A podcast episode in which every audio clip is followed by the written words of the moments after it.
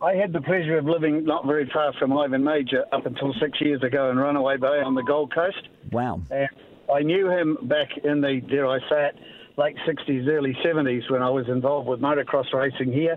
And Ivan was one of the most finest gentlemen, both on and off his bikes. He was always there to help people. We used to send him the old British postal orders in those days to buy gear over there that we couldn't buy here, whether it was racing attire or engine parts or whatever.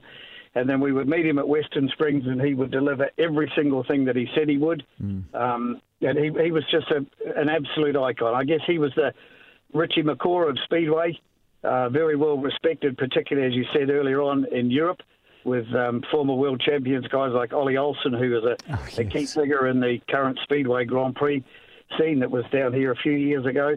And it's, it's very, very sad that a sportsman of his calibre wasn't able to enjoy the closing stages of his life. But he will be sorely missed in every corner of the globe.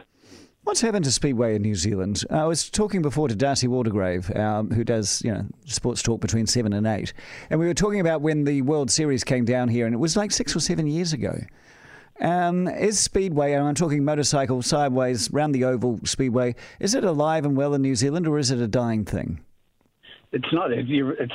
I'd hate to say it's a dying thing because I'm a motorsport nutcase, but um, unfortunately, it does. In the last decade or more, um, we've seen a decline in the number of speedway events. It certainly doesn't have the profile that it used to have. Mm. We have Rosebank Park up here, um, which you know run their regular speedway meetings. But with those three rounds that Bill Buckley brought down here for the World Series, um, with due respect to Jason Bunyan, um, he rode hard, he rode well, but he certainly was not at the calibre, as I say, with the utmost respect to him. Mm. he wasn't at the calibre of the Briggs Moore Mauger era. But I guess after them, there really wasn't a lot of Kiwis that made it big time no. overseas. No.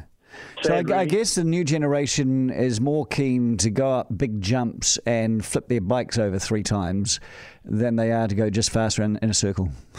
I think they are because yeah. those World Games are, are pretty big. But yeah. even in Australia, Speedway, as we know it, on bikes, solo bikes, is not as big as what it used to be over there. And mm. Australia had some great riders as well. Mm. All right, Major. I, I'm, I, I'm, I just want to give my condolences to you as you knew him at Runaway Bay. Uh, and uh, well said. Uh, I agree with you that he's one of our greats of motorsport. And I've, I said before that he's up there with Bruce McLaren. When him and Briggs and Moore actually took New Zealand to the world, they were pioneers and they did it on the smell of an oily rag and they were awesome. And I hope he is well remembered. Ivan Mauger, who passed away today at the age of 78 in Australia.